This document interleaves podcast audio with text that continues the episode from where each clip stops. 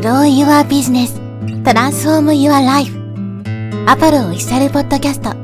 超ブログ思考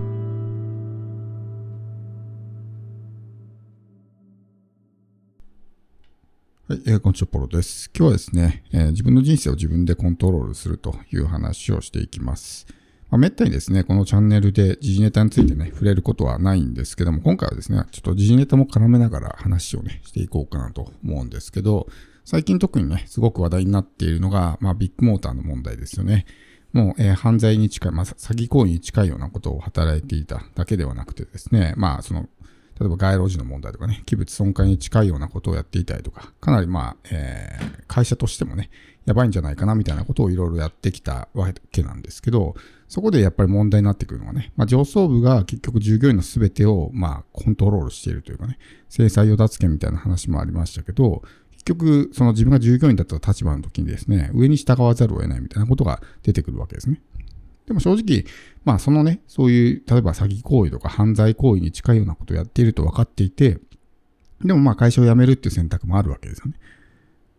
僕だったら多分辞めてると思うんですけど、まあそういう理不尽な環境が耐えられないので、辞めてるとは思うんですけど、でも中には辞めたくても辞めれないみたいな人もいると思うんですね。でもそれはなぜかっていうと、今ある収入を失いたくないとか、もしくはやっぱり家族とかがいて、ね、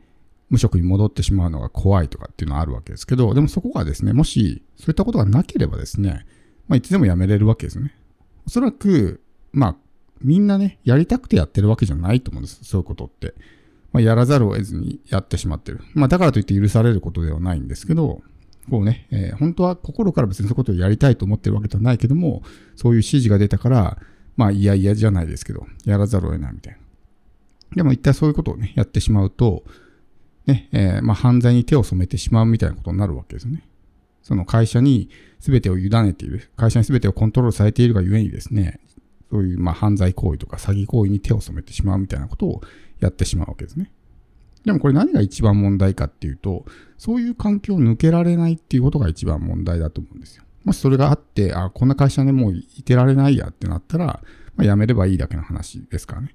もちろんそのビッグモーターだけじゃなくて仕事なんていくらでも世の中にね、あるわけですし、全く生きていけないなんてことはないわけですけど、それで例えば自分でね、まあ、稼いで生きていくみたいな選択もできるわけですよ。まあ、全員が全員ね、それが成功するわけではないですけど、でもそういう状況ができたらですね、いつでも会社辞めれるやみたいな感じになるわけですよ。だからそういう上司の反応をね、ご機嫌を伺って、こうビクビクしながらね、生きていくこともないですし。ってなると、やっぱりね、こう自分の人生を自分でコントロールできるようになると思うんですね。まあ合わなければやめるみたいな感じで。やっぱりそういう自分以外のものに何かを依存してしまうと、ね、えー、自分で自分の人生を、まあ、コントロールできなくなるわけですね。ハンドルを握れなくなるわけです。要するに車の助手席に乗っているような状態。どこに連れて行かれるかとかね、どういう走り方をするかとかって全部ドライバー次第なわけですね。ドライバーが危ないことをしたら自分のね、身も危ないみたいな、そういうことになってしまうわけですね。だからそうではなくて、自分の人生なんだから自分で、まあ、ハンドリングしていきましょうよってことです。で、それを分かった上で会社に残ってそういう行為に手を染めるっていうんであれば、もうそれは全部自己責任なんで、もうね、あとはもう本人次第なんですけど、でもそれが自分にとって違うと思うんであれば、まあ、思い切って飛び出すべきだし、で、そこでやっぱり飛び出すことができないっていうのは、やっぱりその収入を失うことに対する恐怖みたいなものがあるからだと思うんですよ。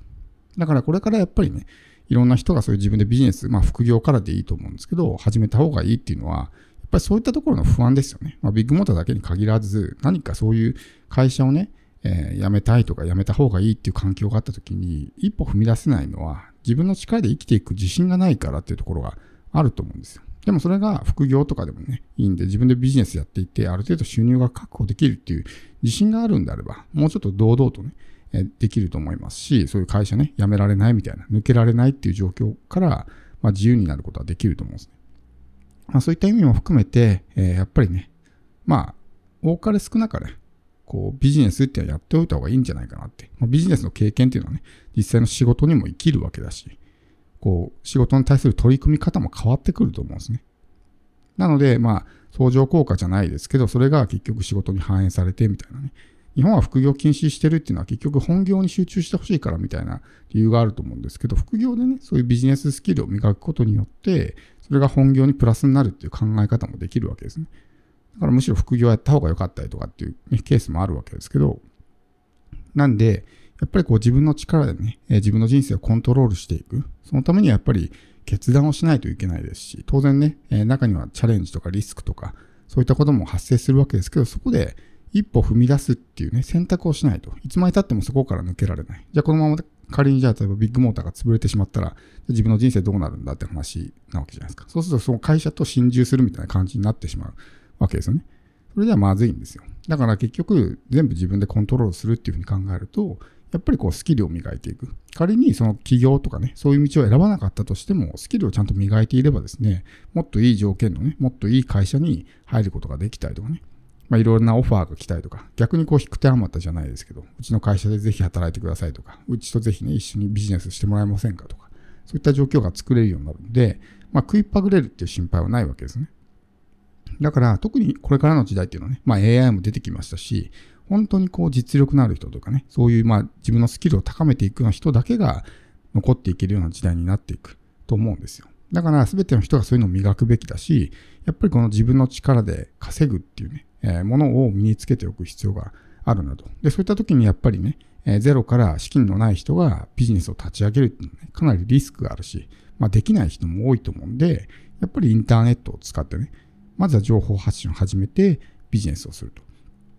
まあ自分の適性なんで全員の人がね、すべての人が僕はコンテンツビジネスをやるべきではないと思うんですけど、でも自分にもし少しでも合ってると思うんであれば、やっぱりコンテンツビジネスとかね、まあコーチとかコンサルでもいいですけど、そういったビジネスっていうのはね、えー、基本的に軍資金がいらないので、お金がない人でも、まあ始めることができますし、あとはそこにどれだけコミットして取り組むのかってところで、ね、自分で収入を作り出していくことができる。最初は小さい収入かもしれないけども、それをコツコツコツコツと、ね、地道に取り組んでいくことで少しずつ収入が大きくなっていって、やがて会社員時代よりも稼げるようになったりするわけですね。いや本当に自由ですよ。自分で起業して自分でビジネス立ち上げたら、そういったね、えー、理不尽ななんか上上層部からの要求に応える必要もないですし、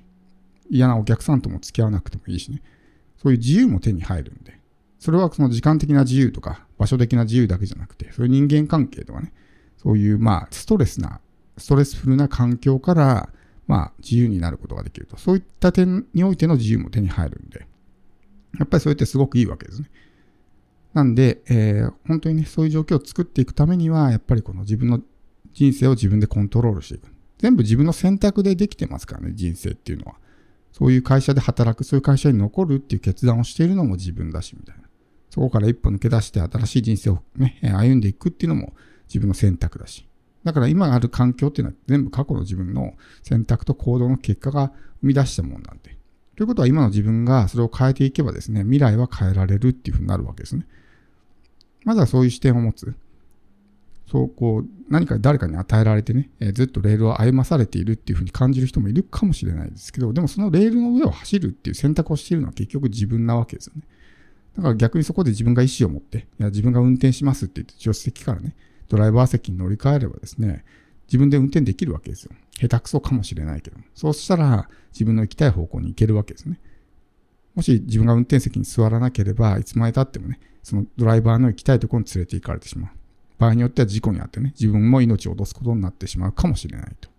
いう状態。非常に不安ですよね。本当に20年、30年前とかであれば、そういう何かに依存して生きていくっていうのもね、一つのま安全な方法ではあったんですけど、今はもう時代が変わってるので、それこそビッグモーターとか超大手なわけじゃないですか。誰でも知ってるようなね、会社だと思うんですけど、そういう会社ですらね、今回みたいなことがあったら一発でダメになってしまうとか、そういうリスクもあるわけですね。だから大企業に勤めているから安泰というわけでもないし、それこそね、GAFA も大量にね、まあ、そのレイオフをしましたよね。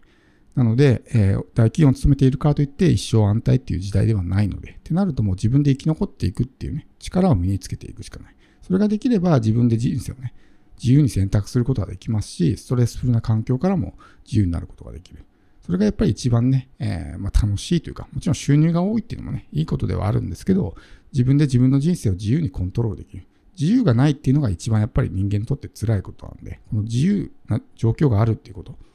何でも自分で自由に選択できるっていうのはすごくね、え、幸せだと思うので、そういう状況を作れるためにもですね、自分を磨いていくっていうことをね、ぜひぜひ、まあ、始めていってほしいと思います。